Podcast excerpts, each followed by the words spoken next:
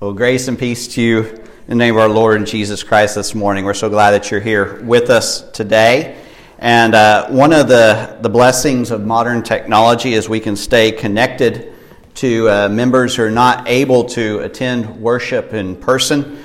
As we were looking on the live stream this morning, um, we got a message that Levon Nunn is in the hospital in Bryan, and so we want to keep her in our prayers. I know it was just a, a few weeks ago when she was able to be with us. It's been a long time since that's happened, and many of us are, are mindful her, of her and encouraged by her. And so, actually, as we begin this uh, lesson this morning, I just want to take a moment and offer a prayer on her behalf, and then we'll we'll dive in.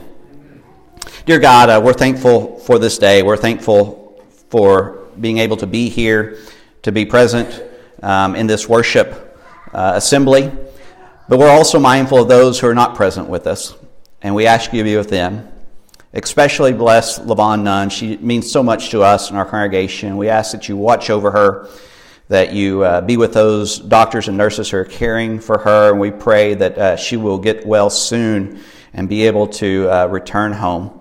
And so uh, be with her and be with her family members, and we pray this in Jesus' name. Amen. Well, all right, well, we're continuing our study on the Bible and mental health. And again, appreciate all those who have offered uh, comments, uh, lots of conversations happening around this, this topic, and I think it's an important one. And this morning, we're talking about one of the most well known mental issues that are plaguing people today, and that is depression. And so we cannot hardly go a day without hearing this word. You know, we see it in advertisements, um, advertisements about antidepressants. It's discussed on television, radio, books. We know people who have experienced depression. Some of us suffer from it. And so we encounter depression and its ramifications on a regular basis. And here's why. Here's some of the data surrounding depression. Depression is the, leadest, uh, is the leading cause of disability in the United States among people age 15 to 44. Depression ranks among the top three workplace issues in the United States. And according to Gallup, the number of adults who report having been diagnosed with depression at some point in their lives is at 29 percent. In 2015, it was at 19%, and so that number has increased 10 points in less than 10 years. And also notice when you look at the, the details of this study, these are people who have been diagnosed with depression. So this does not include the many others who may have de- depression but have never been diagnosed by a doctor or professional. The number of Americans who currently have depression sits at 17.8%. And so, what this means is that on a typical Sunday morning here, there are about 30 people who have dealt with depression sometime in their life, and about 18 who are currently dealing with depression if our congregation reflects these national numbers. And the numbers are even higher when we begin to look at teens and younger people. According to some data, it is double what adults are experiencing. And these numbers are rising. And so the problem's not getting any better, it's getting worse and worse. And we know this is serious because the data shows us that numbers related to suicide, self harm, and hospitalizations have also rose during this same time period. And so it's not just a, a fluke thing that's happening in the data. People are actually harming themselves and going to the hospital. And so, this is one of the reasons why we're taking the time to talk about mental health and to talk about depression. And so, we want to begin with this question What is depression? And we have to be careful when considering this question. We all have some idea of what depression is, but our ideas are not always correct. We also must acknowledge that everyone who experiences depression and other mental health issues do so differently. The, the best thing that we can do is ask someone to tell us about their experience and then sit and listen. You know, I've been amazed by, as I've done the research for this series of lessons, by the first-hand accounts of people describing their own struggles and suffering. For instance, one child who actually lives in this area described their experience with depression this way The fun things are not fun anymore. And these, these descriptions are often more helpful than the technical ones.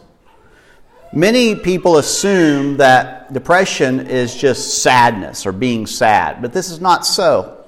The word depression literally means to press down. And so it is a weight or a force that comes over people. And for many, it's not just a feeling of sadness, it is a lack of feeling altogether. I want you to listen to this description by James Merritt. He's a famous minister who's written multiple books and he has dealt with depression in his life. And this is how he describes it Winston Churchill called it the black dog. And years ago, when I was living in Mississippi, it showed up at my house uninvited and unannounced. I went to bed on a Sunday night feeling great. Life was good. I was happy. The church I was pastoring was growing. My marriage was strong, and I had beautiful sons. Then I woke up Monday morning, rolled over, and opened my eyes, and that black dog was staring right at me. For the first time in my life, I didn't want to get out of bed. I didn't want to talk to anybody. I didn't want to do anything. And I began the most difficult, darkest 90 days of my entire life. Every day of those three months, I went from being a pastor to an actor. I gave award winning performances because I faked everything smiles, laughs, peace. It was a battle just to get out of bed in the morning. And I know there are people here this morning that can relate with that description. You have experienced it yourselves. You know what depression feels like. For everyone else, I would encourage you to listen to people who struggle with their mental health. Don't assume that you know how someone else feels. Let them describe it in their own words. Well, the idea of addressing depression in a sermon or ministering to people who are struggling with depression or mental illness is not something new. Followers of God in times past have been quite aware of mental issues and willing to do something about it. One good example of this is Richard Baxter. He was a minister in England who was born in 1615 and he died in 1691. And he was known for ministering to people who were experiencing problems with their mental health. He delivered sermons that were related to mental health issues. And J.I. Packer, in a book about Baxter, summarized the advice that he gave to people who were depressed. And so he writes The treatment Baxter, as a pastor, recommended boiled down to never letting melancholics lose sight of the redeeming love of God, the free offer of life in Christ, and the greatness of grace at every point in the gospel.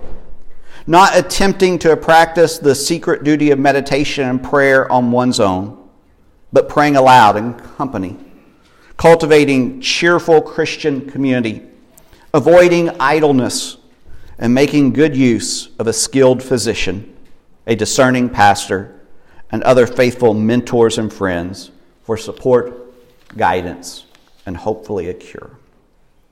And that's great advice. And remember that that wasn't given, you know, a month ago. That was given in the 1600s. And Baxter's teachings and sermons on mental issues are still being printed and read and used today. And so depression and dealing with it is not something new. It's been around for years. The only thing that's changed is the name by which we know it. And so we, nowadays, modern times, we call it depression. In Richard Baxter's time in the 1600s, they called it melancholy. In Scripture, it goes by different names. And so sometimes it's called downtrodden or downcast. But it's there in the Bible. And we find advice regarding people dealing with depression. One of the best examples of this is Psalm 42. And so the word used for depression in this psalm is downcast or cast down. And I want you to pay attention to how David describes his feelings and experiences. And you'll, re- you'll recognize the first few verses because we often sing it. As a deer pants for flowing streams, so pants my soul for you, O God. My soul thirsts for God, for the living God. When shall I come and appear before God? My tears have been my food day and night, while they say to me all the day long, Where is your God? These things I remember as I pour out my soul. How I would go with the throng and lead them in procession to the house of God, with glad shouts and songs of praise, a multitude keeping festival. Why are you cast down, O my soul? And why are you in turmoil within me? Hope in God, for I shall again praise him, my salvation and my God. For my soul is cast down within me. Therefore, I remember you from the land of Jordan and of Hermon, from Mount Mizar. Deep calls to deep. After the roars of your waterfalls, all your breakers and your waves have gone over me. By day, the Lord commands his steadfast love, and at night, his song is with me, a prayer to the God of my life. I say to God, my rock, why have you forgotten me? Why do I go mourning because of the oppression of the enemy? As with a deadly wound in my bones, my adversaries taunt me, while they say to me all the day long, Where is your God? Why are you cast down, O my soul? And why are you in turmoil within me? Hope in God, for I shall again praise him, my salvation and my God. Now, again, we know parts of this psalm very well because we sing it, but we only sing the happy parts. You know, Israel sang the whole thing. The early church sang the whole thing because that was their hymn book. And doing this was probably quite helpful to followers of God who were struggling with depression. It let them know that they were not alone. And it presented them with a way of dealing with their feelings. Now, consider some of the ways that depression is described in this psalm. My tears have been my food day and night. My soul is cast down within me. As with a deadly wound in my body, my adversaries taunt me. And so, what does depression feel like? It feels like this it feels like tears are your food. It feels like having your soul cast down where it's almost out of reach, or as he says in another part, it's constantly in turmoil. It feels like a wound in your body. And these are things dealing with human nature, these are things that have not changed. Scripture is still very much relevant to our lives. It speaks to us in our pains and our struggles, as well as in our victories and our accomplishments. And so the desire to deal with mental health problems is something that has been on the radar of the people of God for thousands of years. And we don't need to abandon it now. We need to embrace our past and mine the pages of Scripture for the help that is already there. And we want to do that just that same thing just this morning. And so here are five things to remember from Scripture when you're feeling depressed. And the first is this when you're feeling depressed, tell someone. Don't keep your depression to yourself. Don't try and deal with it on your own. Don't assume that one day it's just going to magically go away. Let someone know about your struggles. Now, it could be a fellow Christian. You know, we're called to bear one another's burdens. Being a Christian means that I'm willing to help any brother or sister who is in need. But depression and mental issues are one of the hardest things to bear. C.S. Lewis, the great Christian theologian, wrote the following about the pain and burden of dealing with mental issues. He wrote, Mental pain is less dramatic than physical pain, but it is more common and also more hard to bear. The frequent attempt to conceal mental pain increases the burden. And so, keeping our mental pain to ourselves only makes it worse. We encounter descriptions of depression in the Psalms. We, we just saw it in Psalm 42. We see it in other places. Psalm 6 is one of them. I am weary with my moaning. Every night I flood my bed with tears. I drench my couch with my weeping. My eyes waste away because of grief. It grows weak because of all my foes. David did not keep his mental struggles to himself. He confessed them to God. He prayed about them. He also shared them with the people of God. And this is what we're to do as well. Life is difficult. Don't try doing it on your own. Let people help you carry your burdens. You may need to tell a professional about your struggles, and there's no shame in seeking professional help.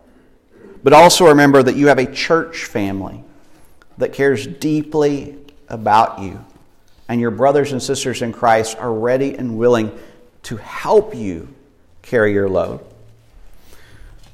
Second, when you're feeling depressed, don't succumb to the temptation of isolation. Depression would like us to believe that we are all alone. And so people who are dealing with depression often give into these feelings.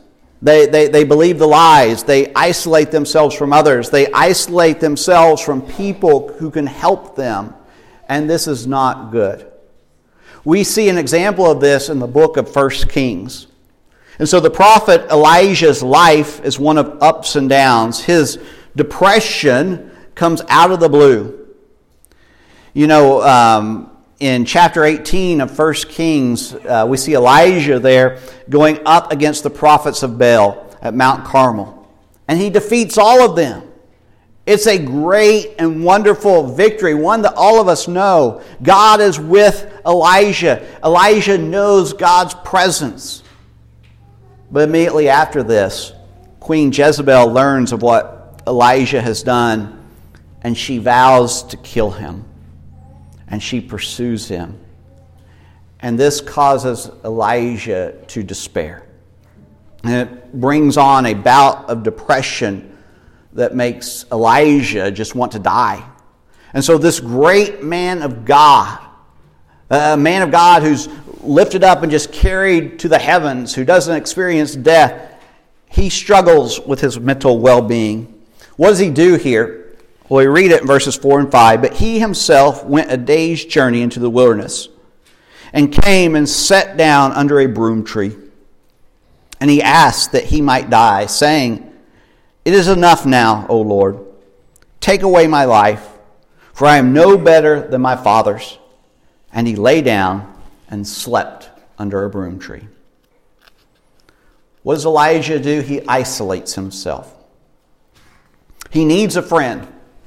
He needs a companion. He needs to be around people, but instead he goes out into the wilderness where he's all alone. And this does not help his mental condition. It makes it worse. While in the wilderness, he, he cries out to God. He says, God, I'm, I'm ready to die. I want to die. He wants his life to come to an end.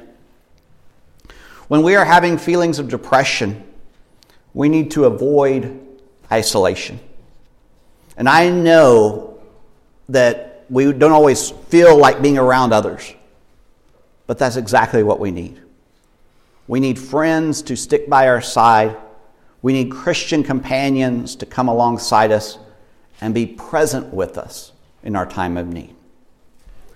Third, when you're feeling depressed, spend time around people who are helpful.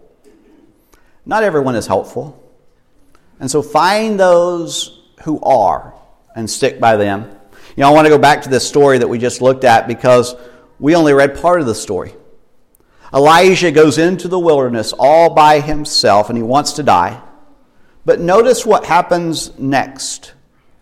And behold, an angel touched him and said to him, Arise and eat. And he looked, and behold, there was at his head a cake baked on hot stones and a jar of water. And he ate and drank and lay down again. And the angel of the Lord came again a second time and touched him and said, Arise and eat, for the journey is too great for you. When Elijah is depressed, what does God do? Well, God sends a messenger, He sends an angel. And pay attention to what this angel does.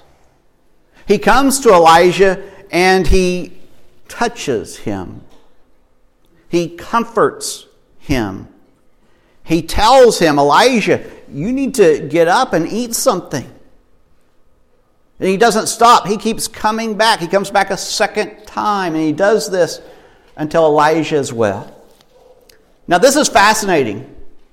God does not send an angel to lecture Elijah. He doesn't send an angel to tell Elijah, you know, just stop feeling sorry for yourself, get over it, get over this sadness. He doesn't send an angel to tell him about the latest herbal remedy that's out there. He sends an angel to be present and to help. And that's what we need when we're feeling depressed. We don't need someone who's just going to give us advice. We don't need someone to tell us what we're doing wrong. We need someone to come alongside us and to be present and to help. Now, there are two lessons here. First, if you're feeling depressed, find someone like this angel. Find someone who's going to be helpful. Find someone who's going to provide you with what you need. And second, for everyone else, this angel is an example of who we are to be. If we know someone who's struggling with depression or mental illness, be like this angel. Be present. Be a friend. Be a faithful companion comfort those who are struggling, and offer whatever help you can. Maybe it's just some food and water, but do what you can. Fourth, when you're feeling depressed, get up and get going. We're still not done with this story. I want you to notice how it ends. 1 Kings 19 and verse 8.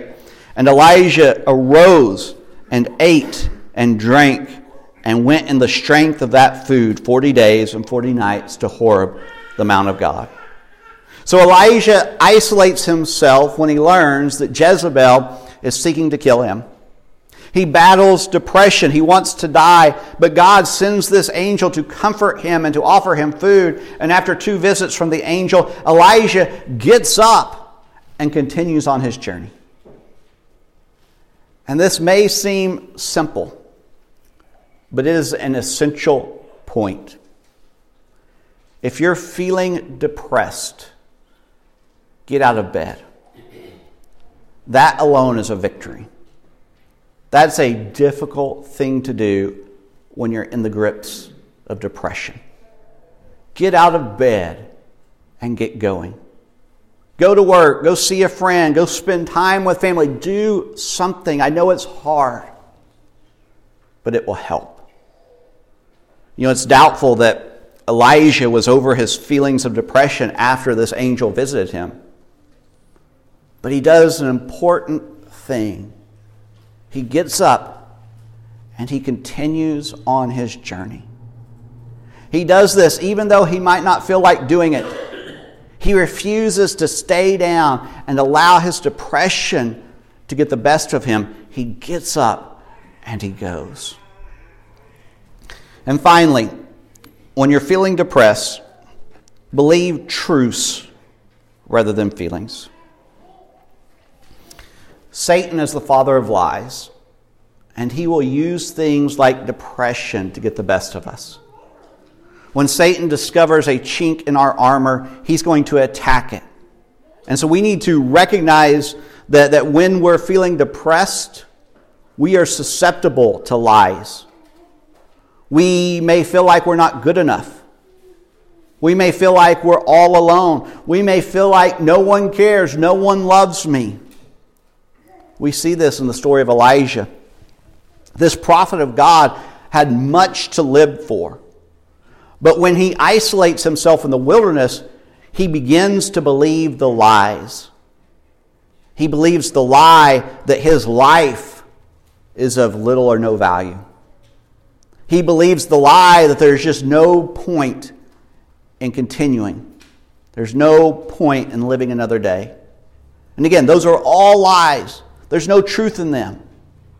But when we're feeling depressed, we can easily latch onto those lies and convince ourselves they are true.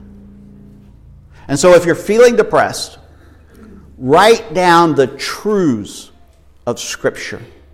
And then remind yourself of those truths every single day. Put them on post it notes, put them on your mirrors at home, put them in your car, put them on your desk at work, wherever you're going to see them. Surround yourself with the truth of God so that you will not succumb to the lies of Satan. Write down things like, I am a child of God. God has a purpose for my life. I am a blessing to others. God has called me to participate in His mission. And don't forget three of the most important truths that God wants you to know God loves you. He does. And there's nothing in this world that can separate you from His love. The church loves you. You have a family who loves you. And God and His church need you. You are an important member of this body. You're needed in God's kingdom. Depression is real. Depression affects many of us. It's something that we need to take seriously. And so don't dismiss it. If you're having feelings of depression, let someone know and get the help that you need. If you're one of the blessed ones who do not struggle with depression, here's an opportunity to be the body of Christ, an opportunity to bless the people around you. We have been given the examples of what to do. Now it's time for us to embrace this calling and to help those who are in need. And so, may we be a comfort and help to anyone who is struggling. May we share one another's burdens and do what we can to lighten someone else's load. Let's pray. Dear God, we come before you this morning and we are so glad for another opportunity to gather in your presence, to be here, to learn from your holy word, and to be challenged to go out and be the hands and feet of Jesus. I pray that we'll do just that that we will be mindful of those who are dealing with difficult issues, that we will be mindful of those who are carrying heavy burdens, that we'll be on the lookout for this, and that we will help them. We will comfort people. We will do as this angel did for Elijah. And Father, I pray a special blessing on anyone here this morning who is dealing with depression. It is something that is not to be dismissed or to taken lightly. It is a serious, serious thing, and I pray that they will come to know your presence, that they will keep pressing on, that they will know that they were loved and needed. We pray all this in the name of Jesus, our Savior. Amen.